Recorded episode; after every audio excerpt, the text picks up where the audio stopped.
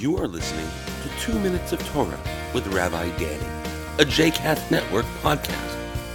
For more information about Rabbi Danny, please visit rabbidanny.com. For more information about other JCast Network podcasts and blogs, please visit jcastnetwork.org. Shalom, and welcome to Two Minutes of Torah, Parashat Bechukotai. Rewards. Our daughter Gabby is now at an age where we've started to negotiate a little bit in order to get her to do certain things. In this way, she's told if she finishes all of her food, then she might be allowed to have a cookie at the end. Or if she behaves herself, then we will go somewhere. She's learning the fact that she has some power over what will happen through the behavior and the way that she behaves. Something similar goes on in this week's Torah portion between God and the Israelites. In this week's Torah portion, we start by saying, If you follow my laws and faithfully observe my commandments, and then we get all of the things that will come for us. And really, we can divide it into four promises made by God. I will grant you rains in the season, an important necessity for an agricultural society. I will grant peace in the land, and you shall lie down untroubled by anyone.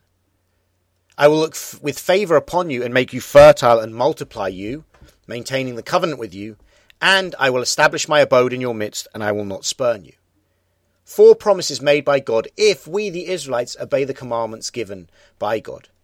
Of these four promises, three may be considered to be in the natural world or in the area of God the rain, the favour from God, and the establishment of God's abode in our midst.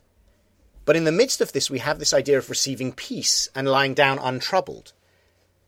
It goes on to elaborate I will give the land respite from vicious beasts, and no sword shall cross your land. The promise of peace may seem a little bit strange because, as we know, peace requires not just us to adhere to it, but our neighbours and those around us to adhere to peace. Perhaps the message for us to take away is that when we pursue and follow God's commandments as we're supposed to, then we will be the kind of people who make peace with our neighbours. We will have the kind of society that is at peace with those around us, and therefore we will be untroubled by anyone, and no sword shall cross our land. These commandments remind us, as we do with our daughter Gabby, that we do have power over our fate.